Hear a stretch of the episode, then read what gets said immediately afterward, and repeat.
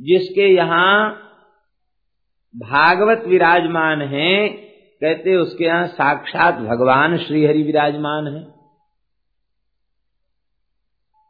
जो एक श्लोक, आधा श्लोक, चौथाई श्लोक भी रोज भागवत का पढ़ता है, उसे राजसूय, अश्वमेध आदि यज्ञों का फल सहज ही प्राप्त हो जाता है।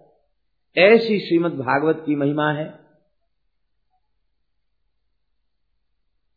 जिसने यह दिव्य कथा नहीं सुनी, उसको सनकादिकों ने सठ कहा। वो सठ है। और इतना ही नहीं, संत कभी गाली गलौज नहीं करते। लेकिन कथा न सुनने वालों पर सनकादि कितने नाराज़ हो गए कि उन्होंने कहा कि आजन्म मात्र मपियेन शठेन किंचित चित्तम विधाय सुख शास्त्र कथा न पीता। चांडाल वच्च खरवद वततेन नीतम मिथ्या स्वजन्म जननी जन दुख भाजा। वो चांडाल के समान है, गधे के समान है। चांडाल कहने पर भी संतोष नहीं हुआ। बोले, नहीं, गधे के तुल्य है। और फिर इतना ही नहीं, बोले कि वस्तुता हुआ अपनी माता को प्रसव की वेदना देने के लिए ही पैदा हुआ। जिसने भगवान की मंगलमयी कथा का श्रवण नहीं किया, वह जीवित ही मुर्दे के समान है, पाप कर्मा है, इतना ही नहीं, वो पशु के तुल्य है, धरती का बोझ है। जो भागवत की कथा नहीं सुनता, भगवान के चरित्र को नहीं सुनता, वो तो धरती का भार है। ऐसी श्रीमद् भागवत की दिव्य महिमा है, सप्ताह श्रवण की विधि का वर्णन किया गया है। अभी श्रीमद् भागवत की चर्चाई हो रही थी महात्म की के श्री भक्ति महारानी प्रकट हो गईं। भक्ति सुतौ तौ तरुणौ गृहीत्वा प्रेमैकरूपा सहसा विरासीत्। श्रीकृष्ण गोविन्द हरे मुरारे। नाथेति नामानि मुहुर्वदन्ति। भगवान नाम संकीर्तन करती हुई भक्ति महारानी प्रकट हो गई। सब लोगों ने कहा कि अरे, ये कौन है? कहाँ से आई? कौन है? श्रोताओं का समाज खचाखच भरा हुआ है। बीच में मार्ग भी नहीं छोड़ा गया है। और ये कहाँ से प्रकट भय हैं? ये कौन है? सनकादिकों ने कहा, आश्चर्य मत करो, कथार्थ तो निष्पतिता धुनोयम। ये कथार्थ से ही प्रकट भई है। भक्ति महारानी ने कहा कि भगवान, आप संतों की कृपा से मैं पुष्ट हुई अपने पुत्रों के साथ तो अब आप कृपा करके बता मैं कहाँ रहूँ? जहाँ कोई दूसरा क्लेश हमको छू न सके। सनकादिक भगवान ने कहा भक्तेश सुगोविंद स्वरूप कर्त्री प्रेमैक धरत्री भवरोगहंत्री सात्वञ्च तिष्ठ स्वसुधैर्य संश्रया निरंतरम वैष्णव मानसानी हे भक्ति महारानी, तुम्हारी कृपा जिस जीव पर हो जाती है, वो तो भगवत स्वरूप ही हो जाता। गोविंद स्वरूप बना देने वाली हो। प्रेम का संपादन कराने वाली हो, भवरोग को समाप्त करने वाली हो, ऐसी हे भक्ति महारानी, तुम ऐसी कृपा करो कि ये जो भागवत के विशुद्ध श्रोता हैं, वैष्णव हैं, इनके हृदय में तुम निरंतर निवास करो। निरंतरम वैष्णव मानसा भक्ति महारानी ने कहा, जो आ गया और ज्ञान वैराग्य के साथ वे श्रोताओं के हृदय में विराजमान हो गई। जो भागवत की कथा श्रवण करने बैठते हैं, भक्ति महारानी ज्ञान वैराग्य के साथ उनके हृदय में आके विराजमान हो जाती है। लेकिन एक बात है, ईमानदारी से कथा सुनने बैठे ईमानदारी की कथा क्या है? माने भीतर से यह संकल्प करके कि हमें संसार से छूट कर भगवान के चरणों में जाना है, ये संकल्प लेकर कथा सुनना, ये ईमानदारी से कथा सुनना। ईमानदारी से कथा का श्रवण करें तो निश्चित ही ज्ञान वैराग्य भक्ति महारानी अंतकरण में विराजमान हो जाएँगी। और फिर श्री ठाकुर जी, जितने निकट हमारे हैं, उतना निकट कोई दूसरा हो ही नहीं सकता है। वे तो अतिशय निकट हैं और उनकी सहज प्राप्ति हो जाती है। नारद जी ने कहा, भगवान, प्रयोजन तो पूर्ण हो गया, भक्ति, ज्ञान, वैराग्य का पोषण हो गया। लेकिन एक कृपा करके और बतावें, क्या किसी पापी का भी कल्याण कथा सुनने से हुआ है? भक्ति ज्ञान वैराग्य तो पुष्ट हो गए, लेकिन ऐसा कोई भयंकर पापी हो जिसके पाप का अब कोई प्रायश्चित न बचा हो, और उसे भी कथा सुनकर भगवत प्राप्ति भई हो, ऐसा कोई उदाहरण है क्या? जिसके लोग दलील कहते हैं, वकील लोग दलील देते हैं ऐसा हुआ था, ऐसी घटना घटी थी। तो आप कोई दलील दीजिए जिसमें लोगों को विश्वास हो जाए कि हाँ भागवत की ऐसी महिमा है। तो श्री सनकादिक दलील दे रहे हैं। कहते तुंग तुंगभद्रा नदी के तट पर एक ब्राह्मण देवता निवास करते थे सुंदर नगर में। उनका नाम था आत्मदेव। उनकी पत्नी का नाम धुंधुली था। वे अतिशय सुंदरी थी। और उत्तम कुल में उनका जन्म हुआ था। स्वभाव बहुत अच्छा इनका नहीं था। लोक वार्तारता संसार की बातचीत बहुत करती, बहुत बोलने वाली थी। घर के काम में बड़ी सूरवीर थी और बड़ी कंजूस थी कलह प्रिया झगड़ा करने का इनका स्वभाव था। पंडित जी के कोई संतान नहीं थी, आपने आधी संपत्ति का व्यय कर दिया दान पुण्य में, लेकिन फिर भी पुत्र नहीं हुआ। बड़े बड़े अनुष्ठान किए, फिर भी पुत्र नहीं हुआ। एक दिन पुत्र के दुख से दुखी होकर के, वे मरने का संकल्प लेकर के सरोवर के तट पर पहुँच गए। भगवान ने कृपा करके यति रूप में दर्शन दिया ये भगवत प्रेरणा से ही ये संत आए थे। भगवान की ही विभूति, भगवान ही पधारे थे। क्योंकि इतना विद्वान कर्मकांडी ब्राह्मण और वह केवल पुत्र के कारण देह का त्याग कर दे, यह भगवान को सहन नहीं हुआ। भगवान ब्रह्मण देव हैं यति रूप धारण करके आए और भगवान ज्ञान देने ही आए थे, संसार से मुक्त करने आए थे। लेकिन ममता, रतसन, ज्ञान कहानी अति लोभीसन, विरति बखानी, जिसके चित्त में ममत्व है संसार के प्रति उसको ज्ञान वैराग्य की चर्चा का उसके ऊपर कोई प्रभाव नहीं होता। भगवान ने कहा, पंडित जी, आप क्यों रो रहे हैं? क्यों इतनी चिंता ब्राह्मण देवता आपको हो रही है? अपने दुख का कारण बतावें। ब्राह्मण बोले, महाराज, क्या करें? जब हम तर्पण करते हैं तो हमारी अंजलि का जल गर्म हो जाता है। कैसे हो जाता? कहते, पितरों के गरम गरम श्वास प्रश्वास से जल गर्म हो जाता अब ये बेचारे ये तो तर्पण कर रहा है, इसके बाद इसके वंश में कोई तर्पण करने वाला नहीं। देवता भी हमारी वस्तु को स्वीकार नहीं करते। संतान के बिना जीवन धिक्कार है। घर भी धिक्कार के योग्य है, धन भी धिक्कार के योग्य है, संतान नहीं तो कुछ नहीं वे यति हंसने लग गए, कहा, वाह महा पंडित जी इतने बड़े विद्वान होकर के भी आपको संतान की इतनी महिमा समझ में आ रही कि संतान के बिना सब कुछ व्यर्थ है। अरे विवेक को स्वीकार करो, अपने विवेक का आदर करो, अपना जो विवेक भगवान ने हमें दिया है उसका आदर करो तो तुम्हारी ये दुर्दशा नहीं रहेगी। संसार की वासना का त्याग कर दो। देखो, सात जन्म तक तुम्हारे पुत्र का सुख नहीं है।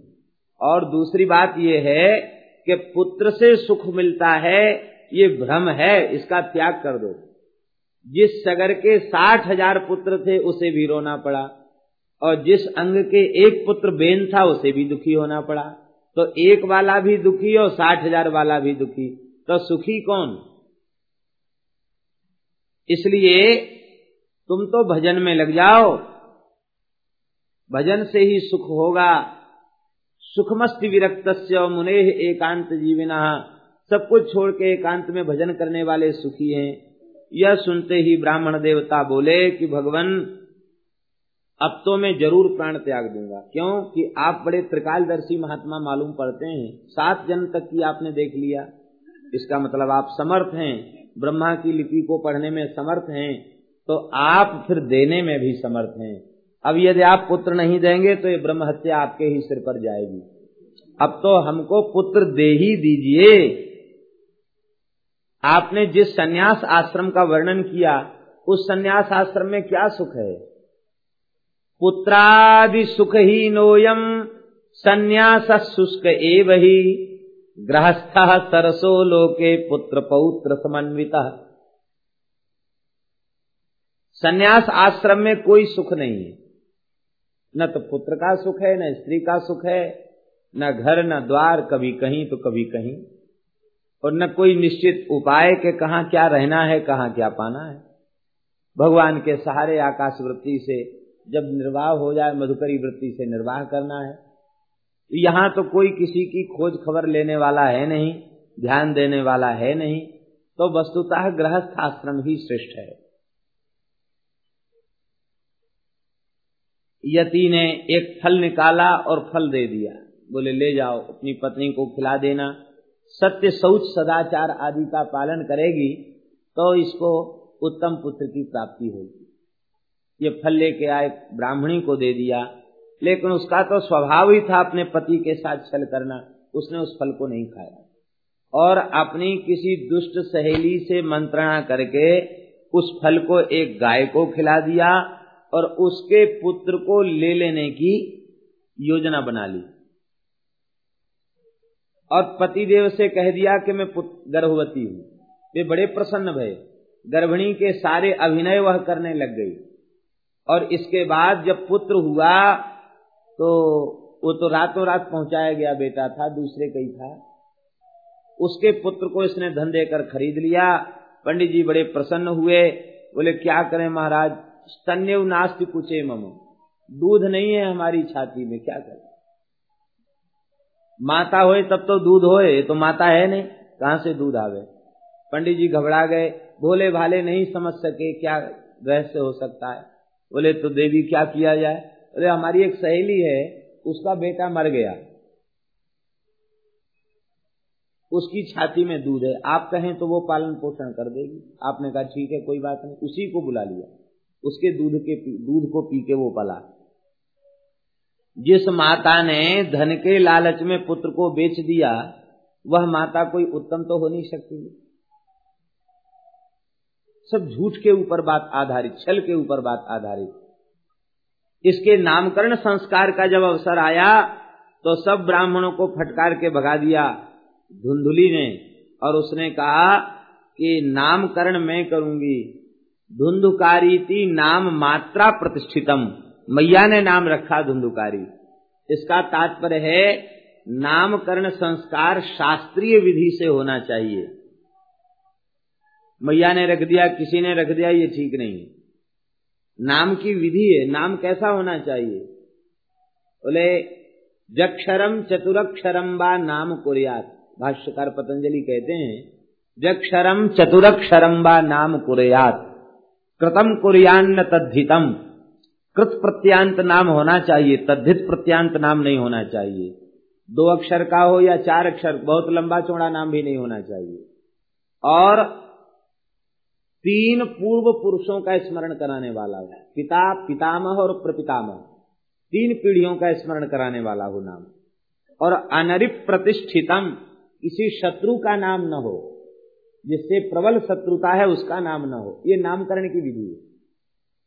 मैया ने नाम रख दिया, उसका प्रभाव क्या हुआ? अज्ञान तमोगुण की वृत्ति का नाम है धुंधुली, और उस वृत्ति का विस्तार करने वाला धुंधुकारी। जैसी मैया वैसा ही बेटा हो गया। धुंधुकारी के जन्म के तीन महीने के पश्चात जिस घर की गाय को फल खिला दिया गया था उस गाय ने भी एक बालक को जन्म दिया।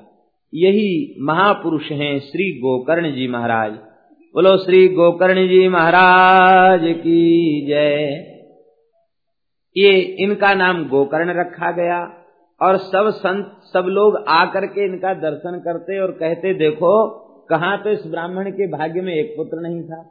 अब ब्राह्मणी ने भी पुत्र को जन्म दिया और गाय ने भी पुत्र को जन्म दिया। भगवान जब देते हैं तो छप्पर फाड़ के देते हैं। ठाकुर जी जब देते हैं तो छप्पर फाड़ के देते हैं। एक संत हो गए पीपा जी महाराज, राजस्थान के। झालावाड़ झालावाड़ के गागरोनगढ़ के नरेश पीपा जी महाराज। बड़े सिद्ध संत हुए श्री पीपा जी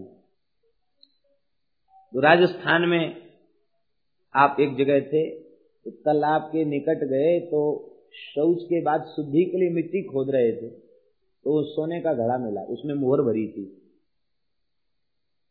तो व्याकुल हो गए, अरे राम राम, धन का स्पर्श हो गया, मिट्टी से उसको पोड़ दिया। उस मिट्टी से हाथ तक नहीं धोए, बोले, अशुद्ध मिट्टी है, इससे हाथ नहीं धोए। दूसरी जगह गड्ढा खोद करके उससे मिट्टी से हाथ धोए। और उनकी जो पत्नी सीता सहचरी हैं, उनसे वे कहने लग गए। श्री वृंदावन बिहारी लाल की। सीता सहचरी जी से कहने लग गए,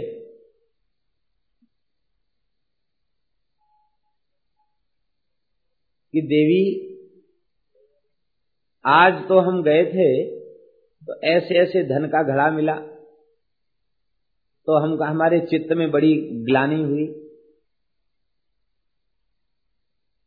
अब चोर उनकी कुटिया के पीछे बैठ करके सुन रहे थे। वहाँ अमुक अमुक जगह है।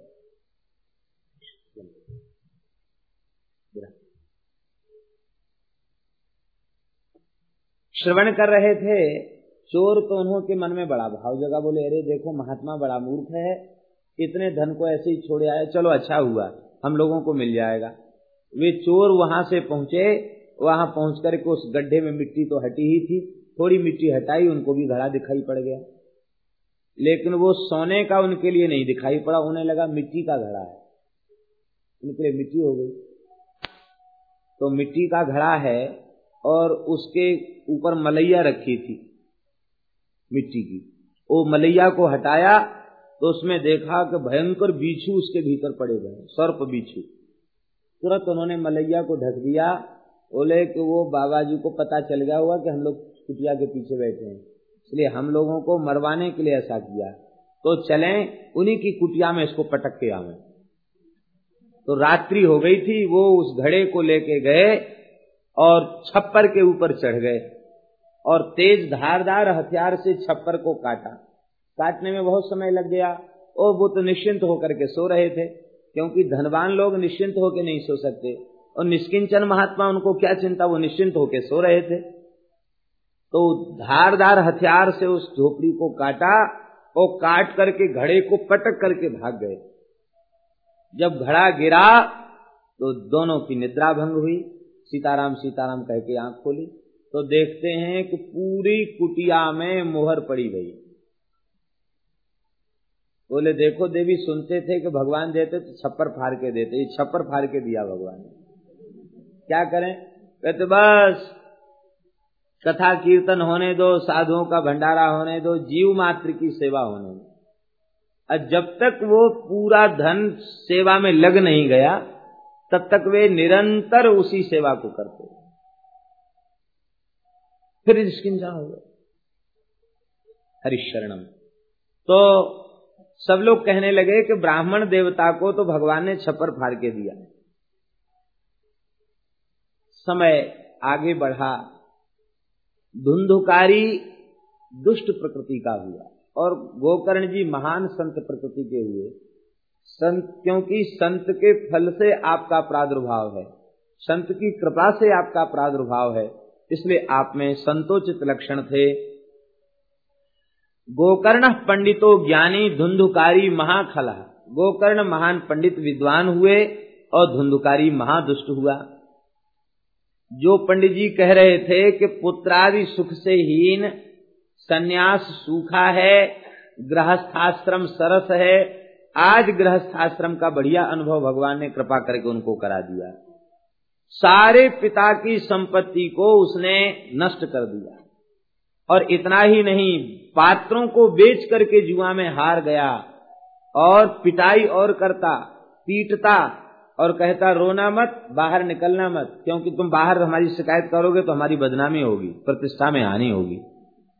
तो रोने भी नहीं देता, इतना इसने सताया। आधी रात के समय ये रो रहे थे, क्यों? धुंधकारी घर में नहीं था। रात में तो घर में रहते ही नहीं था। तो सोचा कि चलो रो करके भी अपनी छाती को हल्का कर लें। उच्च स्वर से रो रहे थे। श्री गोकर्ण जी उस समय बैठ करके भजन कर रहे थे, ध्यान कर रहे थे। पिता के रुदन को सुना तो आप उनकी कुटिया में पहुँचे और कहा, पिताजी, ये संसार असार है, दुख रूपी है, मोहित करने वाला है। किसका पुत्र, किसका धन, किसकी स्त्री? किसी का कुछ नहीं है। स्नेहवान ज्वलते निशम। स्नेह शब्द का अर्थ होता है तैल। तैल जब तक होता है, तब तक दीपक जलता है। ये आसक्ति जब तक है, तब तक वह जल रहा है। आसक्ति शून्य हो जाए तो जलना बंद हो जाए। इंद्र को सुख नहीं है, चक्रवर्ती राजा को सुख नहीं है, इंद्र को भी सुख नहीं है। एकांत में भजन करने वाले महात्मा को सुख है। इस कुपुत्र में तुम्हारा जो मोह है, इस मोह के कारण तुम विद्वान होते हुए भी नरक में जाना पड़ेगा। मोह तो नरके गति। देखो, मोह इतना प्रबल बंधन है कि स्वर्गादि लोकों में जाने के बाद भी जब अपने वंश से, परंपरा से, संतान से मोह बना रहता है तो उनके पुण्य पाप से स्वर्ग में पहुँचने पर भी प्रभावित होना पड़ता है। नरक में जाने पर भी उससे प्रभावित होना पड़ता है। मोह तेंद्र को गति इसलिए भलाई इसी में है कि आज इसी वर्तमान जीवन के रहते हुए शरीर संसार से संबंध सर्वथा तोड़कर भगवान से संबंध जोड़ लो नित्य संबंध को स्वीकार कर लो। संसार केवल व्यवहार करने के लिए, सेवा करने के लिए मिला है। आसक्ति के लिए संसार नहीं मिला। आसक्ति केवल भगवान में हो। अन्यत्र न हो। नरक जाना पड़ेगा। इसलिए सर्वम त्यक्वा बनम ब्रज सब छोड़कर बन चले जाओ। बनम ब्रज सबसे श्रेष्ठ वन तो वृंदावन है, जहाँ भगवान की दिव्य लीला होती है। तो बनम ब्रज का अर्थ है वृंदावनम ब्रज। वृंदावन चले जाओ, वहीं भजन करो। गोकर्ण जी की बात सुनकर के आत्मदेव बोले कि हम तो पंगु हैं, सठ हैं। इस अंधेरे कुएँ में गृहस्थाश्रम के पड़े हुए हैं। माम उद्धर दया निधे हे दया निधान महात्मा गोकर्ण, हमारा उद्धार करें। वस्तुतः जो ज्ञान दाता है, वही श्रेष्ठ है। श्री गोकर्ण जी यद्यपि पुत्र हैं और आत्मदेव पिता हैं, लेकिन ज्ञान दाता गोकर्ण है, इसलिए ज्ञान दाता वस्तुतः पिता के तुल्य होता, गुरु के तुल्य होता। तो अपने ज्ञान दाता श्री गोकर्ण जी से कहा, हे दया निधान हे गोकर्ण महाराज, आप कृपा करके हमारा उद्धार करें। जब तक आर्त भाव से प्रार्थना नहीं होगी भगवान से, भगवान के प्राण प्यारे भक्तों से तब तक वे कृपा नहीं करते। आर्त भाव से प्रार्थना। आर्त भाव से प्रार्थना किया है, समर्पण किया है श्री आत्मदेव जी ने तो श्री गोकर्ण जी का हृदय द्रवित हो उठा और श्री गोकर्ण जी ने दो श्लोकों में उनको उपदेश दिया है। गोकर्ण उवाच देहे स्थिमान् सुरुधिरेऽभिमतिम् त्यजत्वम् जाया सुतादिषु सदा ममताम् विमुञ्च पश्यानिशम् जगदिदम् क्षणभङ्गुनिष्ठम् वैराग्य राग रसिको भव भक्ति निष्ठा। हे पिताजी, आप तो विद्वान हैं। लोग कहते हैं ना, कहावत, गणेश को बुद्धि कौन दे? जो बुद्धि के ही अधिष्ठाता हैं, सिद्धि बुद्धि जिनकी शक्ति है, उन गणेश को बुद्धि कौन दे?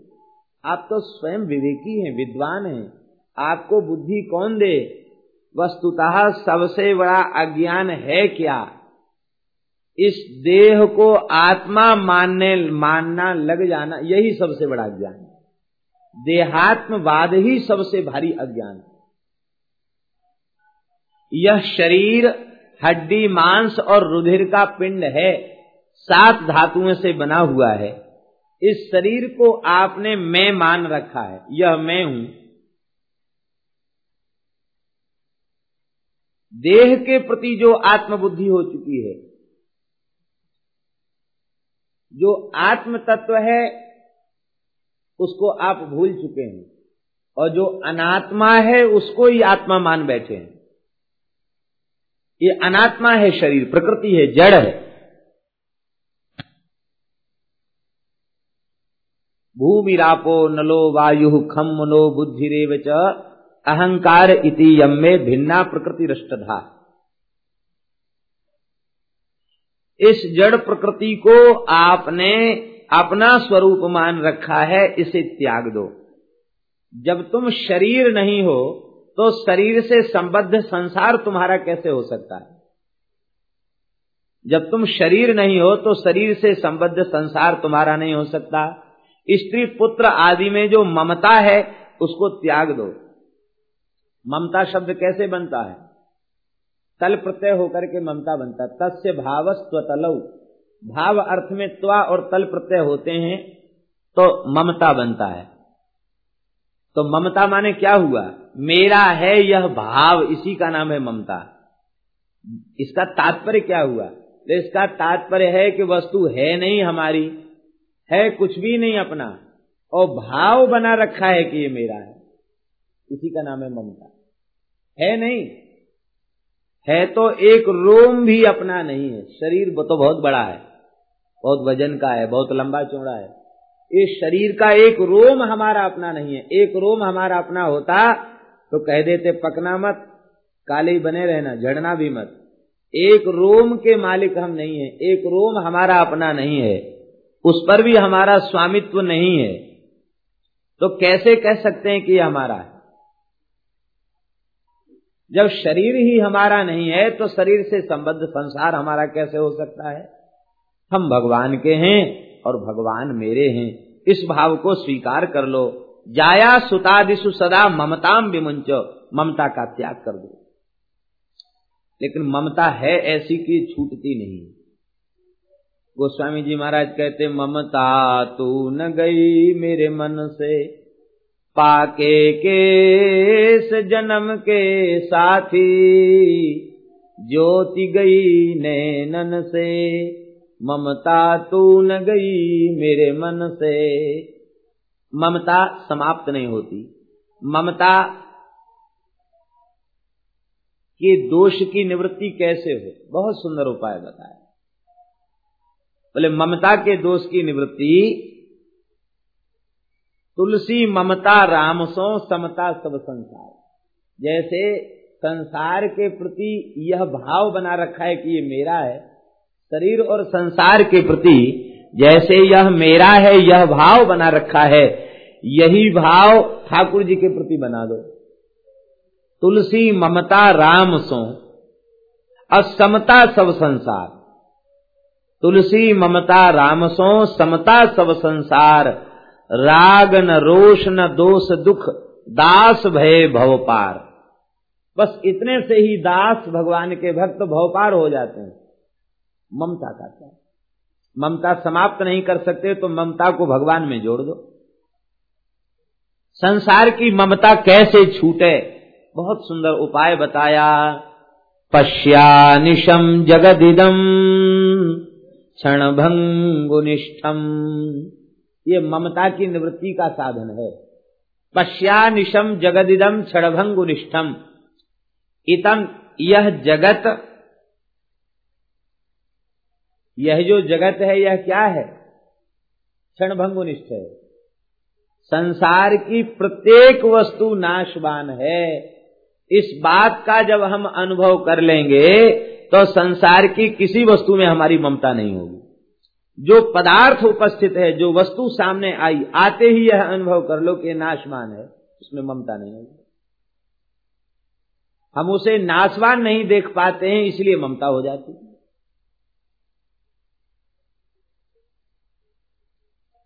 जो नाशवान जगत की वस्तुओं को अविनाशी मान लेते हैं, उनमें ममता हो जाती है। और अच्छी से अच्छी वस्तु है, लेकिन वह नाशवान है, इस रूप में जब देखेंगे तो उसमें ममता नहीं अच्छे से अच्छे कोई महल में जाए और वहाँ जाने के बाद भी वह अनुभव करे कि पर्वतों के ऊपर बड़े बड़े किले चिनवाए गए थे, आज जिनमें चूना नहीं लगाया जा सकता है, सफेदी नहीं कराई जा सकती, इतने बड़े बड़े किले बनाए गए। आज उनमें चूना नहीं, मरम्मत की बात तो छोड़ दो, सफेदी नहीं कराई जा सकती उन किलों में। इतने बड़े बड़े किले पड़े हैं, उनमें चमगादड़ रह रहे हैं।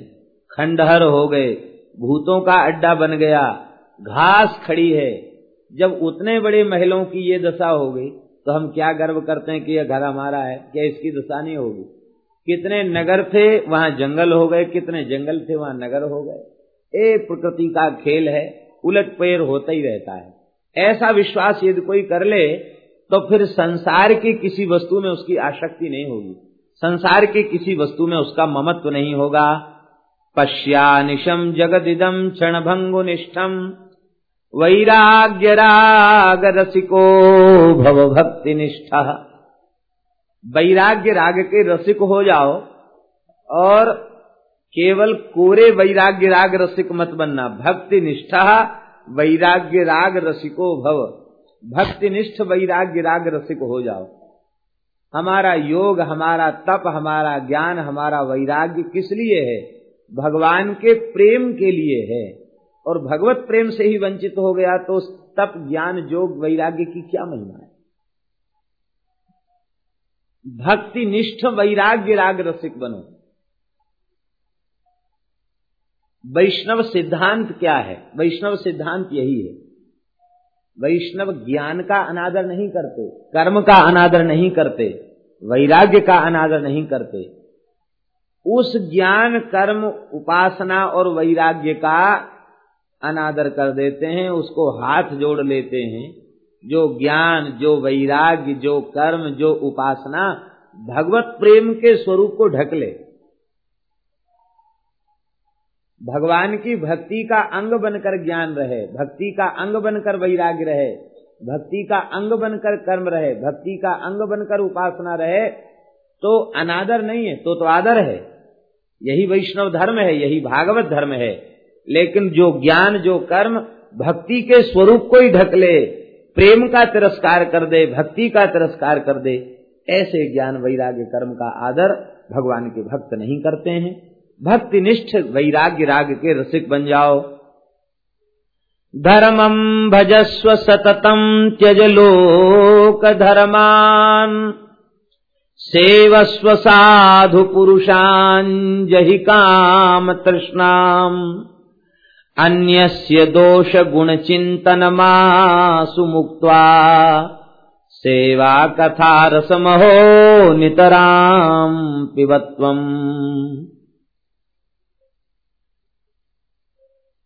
हे पिताजी,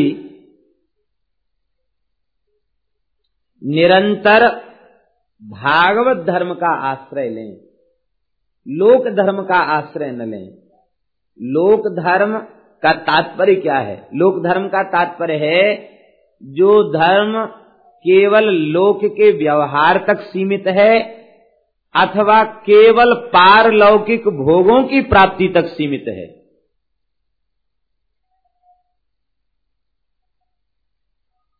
केवल पारलौकिक भोगों की प्राप्ति तक सीमित है, अथवा लोक के व्यवहार तक सीमित है, ऐसे धर्म को नमस्कार करिए जिस धर्म का सीधा संबंध भगवान से हो, उस धर्म का आदर करो। और सीधा संबंध जो है, भागवत धर्म का ही भगवान से है। भागवत धर्म का आश्रय लो, लोक धर्म का त्याग कर दो। भक्ति से शून्य जो धर्म है, वह अधर्म के जैसा ही है। भक्ति विमुख जो धर्म, सो अधर्म करी गायो। योग यज्ञ व्रत दान भजन बिन तुच्छ दिखाए भक्ति से शून्य ज्ञान भी, भक्ति से शून्य धर्म भी अधर्म के जैसा ही है। भक्ति से शून्य धर्म, उसका फल क्या हुआ? स्वर्गादि लोकों में भोगों की प्राप्ति और स्वर्गादि लोकों में भोग प्राप्त करके फिर कहा आया लौट के? धरती पर। पाप का फल क्या हुआ? नरक की प्राप्ति। नरक भोग के फिर कहा आया? धरती पर। तो जिस धरती से धर्मात्मा चला था, वो घूम के वो भी वहीं आ गया। और जिस पृथ्वी से पापात्मा चला था, वो घूम फिर के वो भी वहीं आ गया। तो परिणाम जब दोनों का एक जैसा हुआ तो भेद क्या हुआ? इसका तात्पर्य धर्म का सीधा संबंध भगवान से होना चाहिए। लौकिक, पारलौकिक भोगों से संबंध न हो, लोक धर्म का त्याग करो।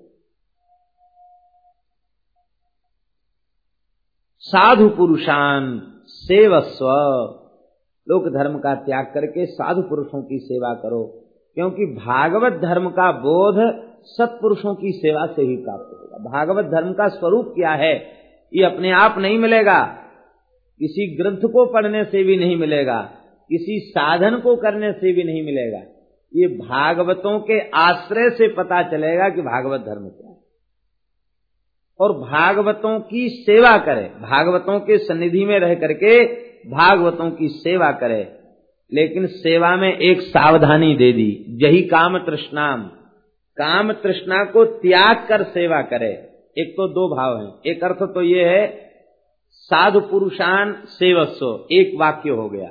और जही काम तृष्णाम दूसरा वाक्य हो गया।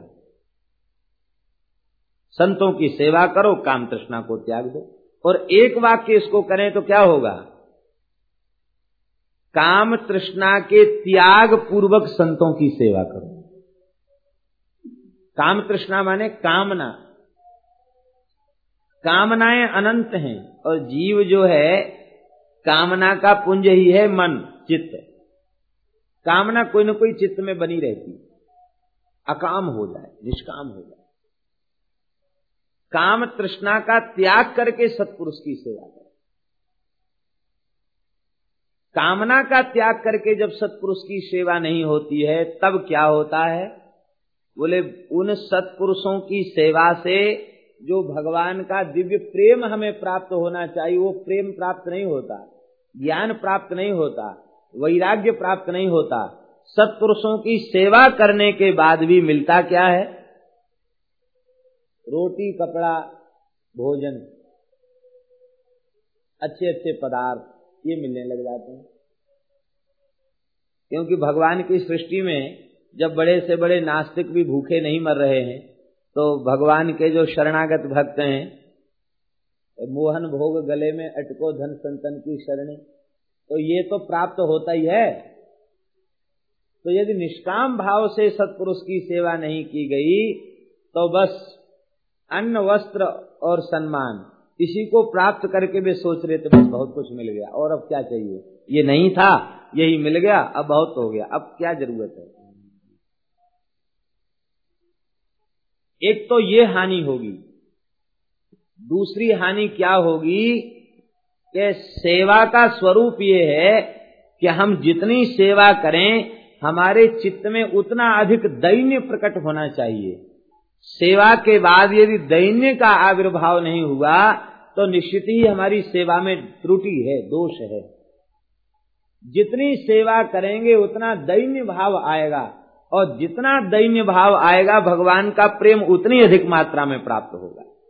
भक्ति का वाहन दैन्य है, बिना दैन्य के भगवान रीझते नहीं यही दरबार, दीन को आदर, रीति सदा चले आई। दीनों का आदर है, अभिमानियों का आदर नहीं है। श्री वल्लभाचार्य जी कहते, कथम तद दैन्य मापनुयाम, जिस दैन्य पर आप रीझते हैं, उस दैन्य को मैं कैसे प्राप्त करूँ? हे प्रभु, आप ही कृपा करके बताइए। श्री निम्बारकाचार्य भगवान वेदांत कामधेनु में कहते हैं, कृपा से दैन्यादि युज प्रजायते, भगवान की कृपा से ही दैन्य का आविष्कार होता है। और जब तक दैन्य नहीं हुआ, तब तक भगवान का प्रेम प्राप्त नहीं होता। और श्री चैतन्य महाप्रभु जी ने तो कीर्तन की, भजन की पद्धति को ही बताया, दैन्य से ही उसका शुभारंभ किया। तृणादपि सुनी चेन तरोरपि सहिष्णुना, अमानिना मानदेन। कीर्तनीय सदा हरि भगवान सदा कीर्तनीय है। किस पद्धति से? पद्धति बता रहे हैं। तृणादपि सुनीचे। तृण से भी अधिक अपने को छोटा माने। तृण भी वायु के बेग से उड़कर आँख में पड़कर आँख तक फोड़ सकता है। वायु के बेग से आँख में चला जाए तो हो सकता आँख फूट जाए। तृण के से भी छोटा क्या हुआ? बोले, तृण भी अनिष्ट करता है। संत के द्वारा, भक्त के द्वारा किसी जीव का अहित न हो, अनिष्ट न हो। तृणादपि सुनिए तरोह अपि सहिष्णुना वृक्ष से भी अधिक सहनशील हो जाए। स्वयं अमानी हो, दूसरों को मान दे। बस इस पद्धति से भगवान के कीर्तन को सदा करना चाहिए। सेवा करेगा, भगवान की सेवा करेगा, भक्त की सेवा करेगा तो दैन्य प्रकट होगा। लेकिन तभी प्रकट होगा दैन्य जब निष्काम भाव से सेवा करेगा। निष्काम भाव से सेवा करो तो संत सेवा ही नहीं, निष्काम भाव से जगत की सेवा करो तो दैन्य प्रकट हो जाए। ये जगत भगवान का ही तो स्वरूप है। भगवान से भिन्न जगत थोड़ा ही है। भगवान का ही स्वरूप है। निष्काम भाव से जगत की सेवा करो तो भी दैन्य प्रकट हो जाएगा। दैन्य के बिना सबकी सेवा संभव ही नहीं और जब सकाम भाव से सेवा की जाएगी तो दैन्य नहीं होगा, अभिमान होगा। कई बार तो ऐसा भी हो जाता है, क्या करें हम लोग बड़े अज्ञानी प्रकृति के जीव हैं। कई बार तो ऐसा भी हो जाता है कि सत्पुरुष की सेवा करने के बाद हम समझते क्या हैं कि हमने इनके ऊपर भारी उपकार किया है। किसी महापुरुष के आश्रम में हम रह रहे हैं। हमको ये नहीं लगता कि वे हमारे ऊपर कृपा करके हमारे ज्ञान वैराग्य भक्ति का पोषण कर रहे हैं, हमें भजन की सुविधा प्रदान कर रहे हैं, हमारे जीवन को कृतकृत्य बना रहे हैं। ये अनुभव नहीं होता। अनुभव ये होने लग जाता है, जब निष्काम भाव से सेवा नहीं करता तो उसे ये अनुभव होने लग जाता है कि हम बड़ी कृपा कर रहे हैं इनके ऊपर। हम न होते तो ये सब कुछ नहीं होता। करने कराने वाले ठाकुर जी हैं, और वो सेवा करने वाला अपने ऊपर सबसे श्रेय ले लेता। कैसे? बोले, जैसे बैलगाड़ी के नीचे कुत्ता चलता है। पालतू कुत्ता देखा होगा, बैलगाड़ी के नीचे नीचे चलता है। लालटेन लटका लेते हैं देखा होगा अपने देहात में, कुत्ता चलता जाता है। कुत्ते से किसी ने पूछा, भाई, भीतर क्यों चल रहे हो? बाहर निकलो। कहते रहे नहीं, ये सब गाड़ी का भार जो है हमारे कंधे पर है, हमारे ऊपर है हम हट जाएँगे तो गाड़ी कैसे चलेगी? हम ही तो ढो रहे हैं इस गाड़ी को। बेचारे गाड़ी तो ढो रहे हैं, बैल। और कुत्ता भ्रम कर लेता है कि हम धो रहे हैं। ये स्थिति हो जाती है। गुरुजनों की सेवा करके, संत की सेवा करके गौ की सेवा करके, वो ये नहीं समझते कि हम, हमको ये सेवा प्राप्त हो रही है, हमारा सौभाग्य है। वो ये समझते हैं कि हम सेवा कर रहे हैं, ये हमारा एहसान है। फिर कई बार तो सेवक भी ऐसा कहने लग जाते हैं, आपकी बुद्धि तो हम चिकाने लगाएँगे, आप दूसरों को पढ़ाते समझाते हैं, हम हम आपकी बुद्धि चिकाने लगाएँगे। कई बार तो ऐसा अपराध भी उनके द्वारा बनने लग जाता है। इसलिए सेवा सेवा का स्वरूप क्या है? कहते, काम तृष्णा को त्याग कर सेवा कर, निष्काम भाव से सेवा करें। यही सेवा का स्वरूप हमारे वृंदावन में एक संत थे, श्री जीव गोस्वामी जी महाराज। बड़े बड़े लोग उनका दर्शन करने आते। बहुत बड़े विद्वान थे। और राजा महाराजा भी आते, भेंट करते। तो आप सायंकाल को सारी वस्तुओं को उठा के यमुना जी में डाल देते। कहते, यमुना जी भगवान की प्रिया है। प्रिया जी ठाकुर जी की सेवा में लगा देंगे। तो जो कुछ वस्तु आती, सब यमुना जी में विसर्जित कर देते।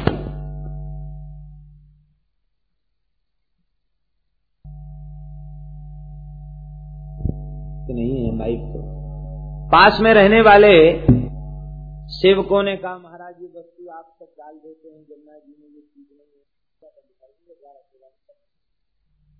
सब सावधान होकर सेवा करने लगे अब तो जो वस्तु आवे खूब संतों को भोजन करावे और खूब बढ़िया प्रेम से संत की सेवा करें एक दिन क्या हुआ कि कोई संत महात्मा 500 साल पुरानी बात है पैदल ही चलते थे महात्मा कोई पैदल चलते हुए आए, रात को, आधी रात के समय आए।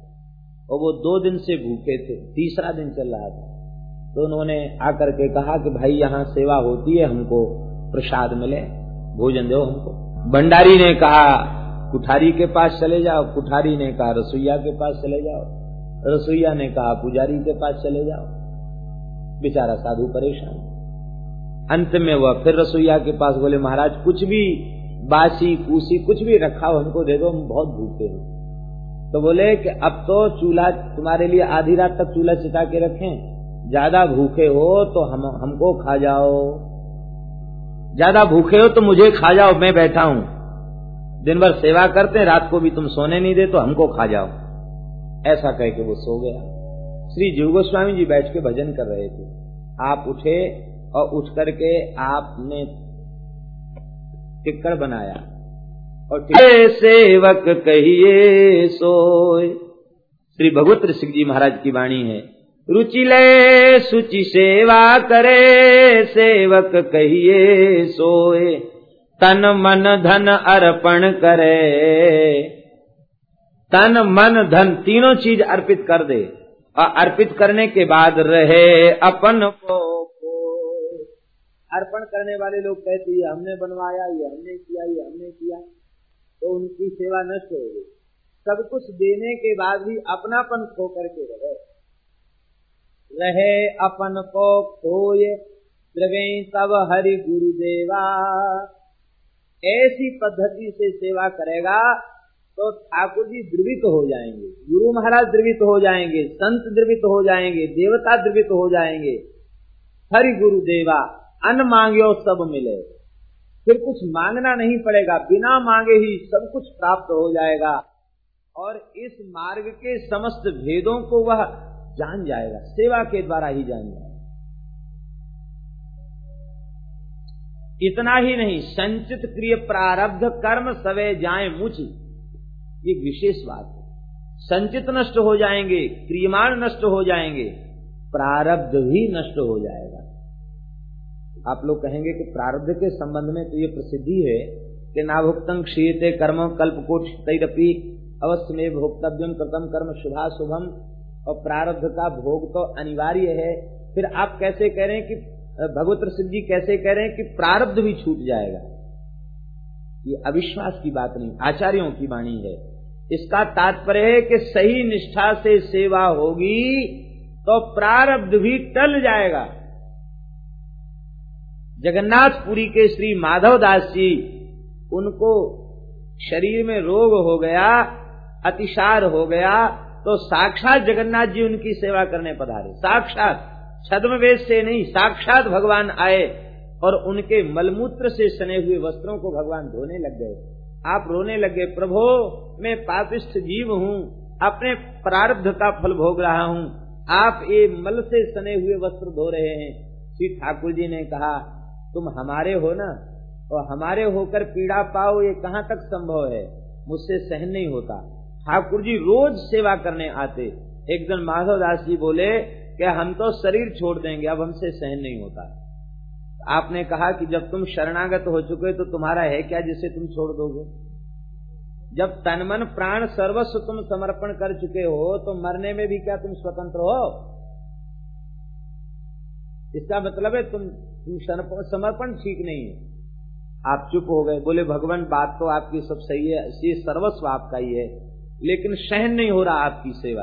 कहते अच्छा सहन नहीं हो रहा है तो अभी दस बारह दिन का प्रारब्ध और बाकी है। इसको हम अपने ऊपर ले लेते हैं। भगवान ने अपने ऊपर प्रारब्ध को ले लिया। आज भी जगन्नाथ जी रथ यात्रा के पहले अस्वस्थ हो जाते उनका इलाज होता है। एक बार माधव दास जी के प्रारब्ध को भगवान ने अपने ऊपर लिया और आज तक उस घटना का स्मरण करने के लिए भगवान जगन्नाथ कुछ दिन दर्शन नहीं देते और वे अस्वस्थ होते हैं उनकी चिकित्सा होती है, है? तो स्वामी सेवक के दुष्प्रारब्ध को ले लेता ये सेवा की महिमा। श्री रणछोड़ दास जी नाम के बहुत अच्छे संत थे सौराष्ट्र के। चित्रकूट में बड़ी गुफा में उन्होंने बहुत भजन किया। एक उनके बहुत सेवक थे सत्संगी अनुरागी थे। उनको श्वास की बीमारी हो बोले, महाराज, अब तो हम कृपा का चिंतन भगवान की नहीं कर पा रहे इतने बीमार हैं, अब तो बस मृत्यु हो जाए। उन्होंने कहा कि देखो, चार महीने की बात और है। चार महीने बाद ये रोग तुम्हारा छूट जाएगा। महाराज, चार महीना नहीं, अब तो चार दिन सहन करने का साहस नहीं रहा। श्वास लेना मुश्किल पड़ता, लगता, अब प्राण गए, अब प्राण गए। उनको इतनी दया आई, उस सेवक के प्रति खूब सेवा करते थे। बोले, ठीक है अच्छा तुम जाओ। चार महीने तुम्हारे कष्ट को तो हम ही भोग लेंगे। ये उन्होंने कहा। और चार महीने तक श्वास रोग से भारी पीड़ित रहे वो। वो तुरंत श्वास का रोग हो गया, वो ठीक हो गया। इसका तात्पर्य है के सेवक के प्रारब्ध को भी समर्थ पुरुष अपने ऊपर ले लेते हैं, भोग को भी अपने ऊपर ले लेते हैं। तो संचित क्रिय प्रारब्ध कर्म सवय जाए मुची। हम लोग कई बार सोचने लग जाते हैं, ये महापुरुषों को ऐसा कष्ट क्यों? इनको कोई कष्ट नहीं है। ये हम जीवों के कई बार भोगों को, दोषों को अपने ऊपर ले लेते हैं। करुणावश अपने सेवकों के दोष को अपने ऊपर ले लेते हैं और अपने द्वारा उसका भोग के द्वारा उसका क्षय कर देते हैं। संचित क्रिय प्रारब्ध कर्म सवे जाए मुची। एक शर्त है, भगवत रसिक अनन्य क्रिया त्यागे अपनी रुचि। अपनी रुचि सो क्रिया करनो छोड़ दे। सेव्य की रुचि के अनुसार क्रिया करे। यही सेवा का स्वरूप है। संतों की सेवा करो और बस परम धर्म का आचरण करो। न तो किसी के दोष का चिंतन करो, न किसी के गुण का चिंतन करो। निरंतर भगवान की कथा, निरंतर भगवान की सेवा करो। सेवा कथा रसमहो नितराम पिबत्वम। यह सुनते ही आपने ग्रह त्याग कर दिया। वृंदावन चले आए, वहाँ बैठकर आप भजन करने लग गए। श्री कृष्ण माप नियतम दसमस्य पाठात दसम स्कंध का पाठ करके, अथवा दस लक्षण वाले भागवत का पाठ करके आपने भगवान के चरण कमलों को प्राप्त किया। गोकर्ण जी विरक्त हो गए और धुंधकारी को अधोगति में जाना पड़ा। दुष्ट स्त्रियों ने उसे मार दिया। माता ने तो पहले ही आत्महत्या कर ली थी। श्री गोकर्ण जी ने इसके उद्धार के लिए श्रीमद् भागवत की कथा सूर्य नारायण के आदेश से सुनाई। श्रीमद् भागवतान मुक्ति सप्ताह वाचन कुरु। ये आदेश सूर्य भगवान ने दिया और उन्होंने कथा सुनाई। ये बाँस के छिद्र में आकर बैठ गया। क्रमशः प्रतिदिन एक गांठ चटक जाती, अंतिम दिन आखिरी गांठ चटक गई, और जैसे ही गांठ चटकी कि चटकते ही वह प्रेत सामने आकर प्रकट हो गया, और प्रकट होकर के, दिव्य रूप धारण करके प्रकट हुआ। उसने भागवत की महिमा का वर्णन किया, भगवान का विमान आ गया, विमान में जाने लग गया। तो गोकर्ण जी ने पूछा कि, श्रोता बहुत हैं, विमान एक क्यों लाए? कहते, श्रवण के भेद से फल में भेद हो गया। सुना सबने मनन नहीं किया। दूसरी कथा हुई, सबने मनन किया। अब तो अनंत विमान आकाश में छा गए। तुंगभद्रा नदी का स्पर्श कर करके सब विमानों में बैठकर भगवत धाम चले गए। लेकिन गोकर्ण जी ने देह का त्याग नहीं किया, भागवत में लिखा है। गोकर्णम तु समालिंग अकरोत स्वसदृशम बपू गोकर्ण जी का प्रेम पूर्वक भगवान ने आलिंगन किया और भगवान के दिव्यालंगन को प्राप्त करके ही वे भगवत स्वरूप हो गए। सच्चिदानंद के आलिंगन को प्राप्त करके वे सच्चिदानंदमय हो गए। यह देह चिन्मय हो गया भगवान के स्पर्श से। स्पर्श क्यों किया? आलिंगन क्यों किया? बोले, ऐसे प्रेमी महात्मा जिनके द्वारा इतने जीव भगवत धाम जा रहे हैं, उनको हम क्या दें? अपने आप को ही भगवान ने दे दिया। आलिंगन माने भगवान ने अपने आप को ही गोकर्ण जी को समर्पित कर दिया और वे भगवान के दिव्य धाम को गए। एक दो घटनाएँ ऐसी नहीं, सैकड़ों घटनाएँ ऐसी हैं जिनसे यह होता है कि भागवत की कथा से और दिव्य धाम की प्राप्ति भई एक महात्मा थे हमारे मथुरा में, अस्कुंडा घाट पर रहते थे। गौड़ीय संत थे। तो भागवत की नित्य कथा कहते। उनका एक चेला था। तो वैसे तो वो ठीक रहता। और जब कथा शुरू होने को सत्संग होता तो कुछ न कुछ छटपट करने लग जाता वो। कहीं तोड़ फोड़, उठा पटक, कुछ न कुछ करने लग जाता। उन्होंने कहा, भाई, तुम जब कथा होती है, तभी तुमको सेवा की सूझती है, कभी कहीं कभी कहीं कभी कहीं। इतनी चंचल प्रकृति तुम्हारी कथा के समय ये ठीक नहीं है। महात्मा कई बार कहते लेकिन वो मानता नहीं, उसकी प्रकृति थी ऐसी शिष्य की। तो एक दिन महात्मा बोले, अरे, तू तो मनुष्य बेकार बन गया, तू तो बंदर है। जैसे बंदर की प्रकृति चंचल होती है, तू तो बंदर है, कथा नहीं सुनेगा तो बंदर बनना पड़ेगा। महात्मा ने कह दिया। अब क्या हुआ कि कुछ दिन पीछे उसका शरीर पूरा हो गया साधु का, और वो जैसे ही कथा शुरू भई, वो पेड़ से उतर के आया और प्रणाम करके भागवत जी को सामने बैठ गया। तो महात्मा बोले, अरे भाई गोपाल दास आ गए, आखिर तुम बंदर बन ही गए। अब बंदर बन के तो कथा सुनोगे? ठीक है, रोज कथा सुना करो, ठीक हो जाओगे। महाराज, उसने कथा रोज आकर के सुनता कथा। ठीक समय से आ जाता सत्संग के, आगे बैठकर कथा सुनता। इस दृश्य को देखने कई मथुरावासी जाते थे। वो अस्कुंडा घाट पे रहने वाले महात्मा रोज वहाँ कथा कहते, जमुना जी के तट पे, वो बंदर आके ठीक समय से कथा सुनता। एक बार सप्ताह कथा भई, बिना कुछ खाए पिए उसने सप्ताह श्रवण किया और देह का त्याग किया, मुक्त हो गया। ऐसी कितनी घटनाएँ हैं। राजस्थान में एक जगह कथा हो रही थी। दास को तो जानकारी नहीं थी कि किसी प्रेत की निवृत्ति के लिए कथा हो रही है।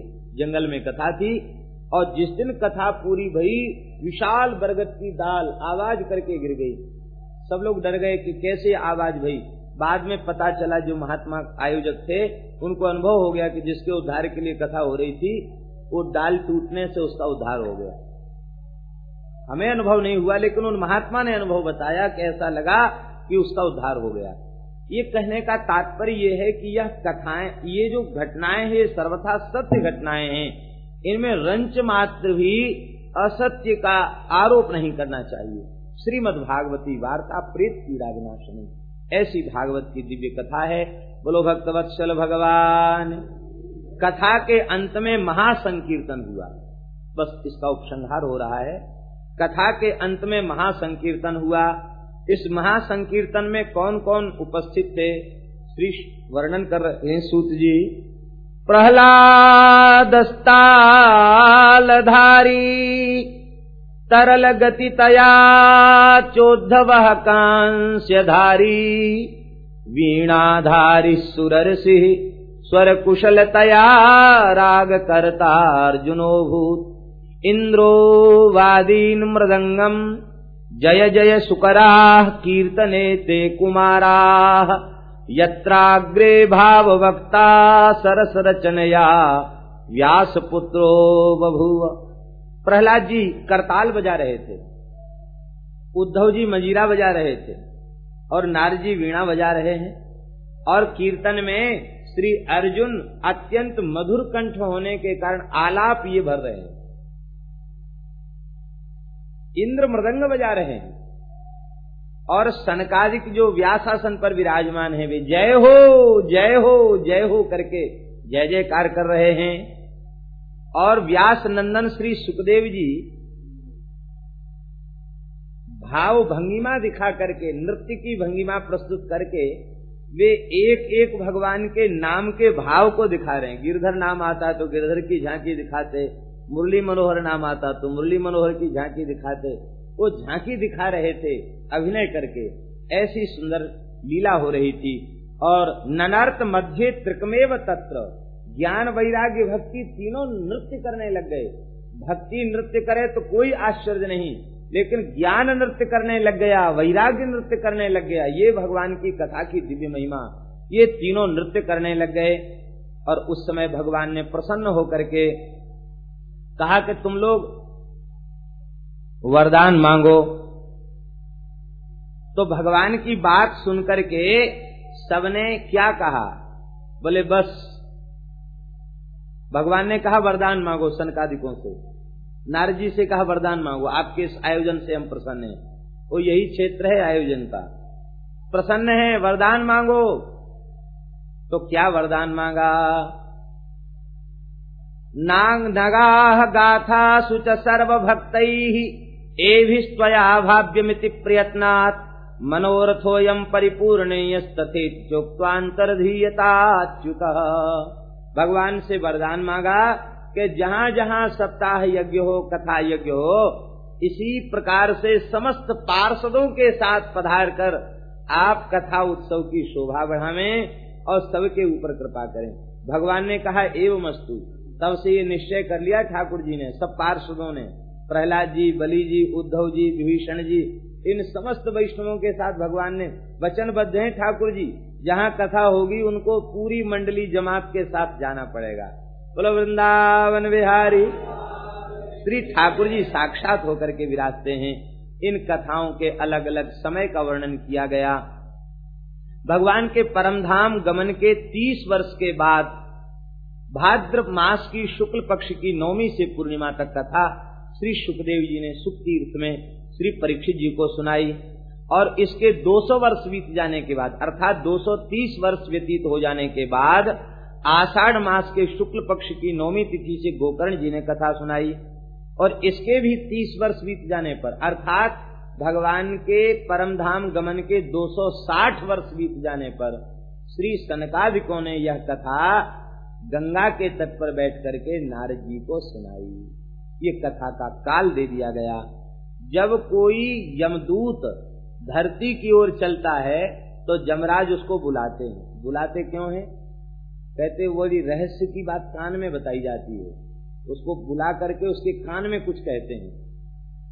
आप लोग कहते, कान में कहते हैं तो कान की बात तो दूसरा सुन नहीं पाता। जिसके कान में कही जाएगी, वही सुनता है। लेकिन समर्थ ऋषि सब सुन लेते हैं। सूती जी कहते कि उस कान में कही गई बात को भी व्यास जी ने सुन लिया और पुराण में उसे लिख दिया। अब हम उस बात को आपको सुना रहे हैं। वो तो कितनी रहस्य की बात है जो कान में कही गई? वो कान में कही गई बात आज खोलकर सुनने को मिल रही है, इससे बड़ा सौभाग्य और क्या हो सकता है? तो अब ये कान की बात है, बड़ी रहस्य की बात है, इसको कान खोलकर सुन लीजिए। क्या बात है? स्वपुरुष मपि वीक्ष पाशहस्तम वदति यम किल तस्य मूले परिहर भगवत कथा सुमत्तान। प्रभुरहमन्य नृणाम न वैष्णवानाम। फंदा लेकर जाते हुए जमदूत को जब देखते जमराज तो वास में बुलाकर उसके कान में कहते, देखो, जा तो रहे हो।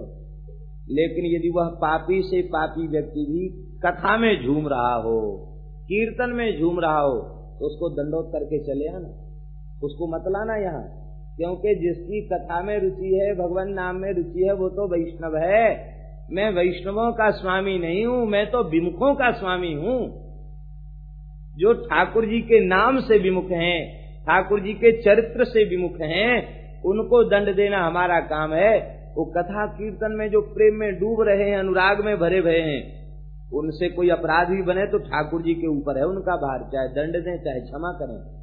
तुम वहाँ मत जाना।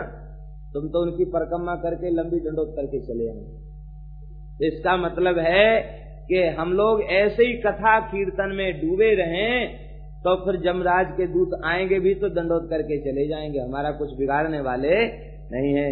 श्री ठाकुर जी के पार्षद ही हमको लेने आवेंगे। ये भगवान के नाम की, भगवान की कथा की दिव्य महिमा है। बोलो भक्तवत्सल भगवान, यथामति यथा समय संक्षिप्त रूप से आज प्रथम दिन की कथा में दोनों पुराणों के महात्म्य की चर्चा हुई। पूर्वान्ध में स्कंद पुराणोक्त महात्म्य और अपराह्न में पद्म पुराणोक्त महात्मा की चर्चा हुई। कल से प्रथम स्कंद से ग्रंथ का आगे शुभारंभ होगा। बस एक ही बात है, खूब धैर्य पूर्वक और शांति पूर्वक कथा श्रवण करें आप लोग। उद्विग्न चित्त से सुनेंगे तो हमको भी बहुत आनंद नहीं मिलेगा। और आप लोगों को भी पूरा पूरा आनंद नहीं मिलेगा। एकदम शांत होकर के कथा का श्रवण करेंगे।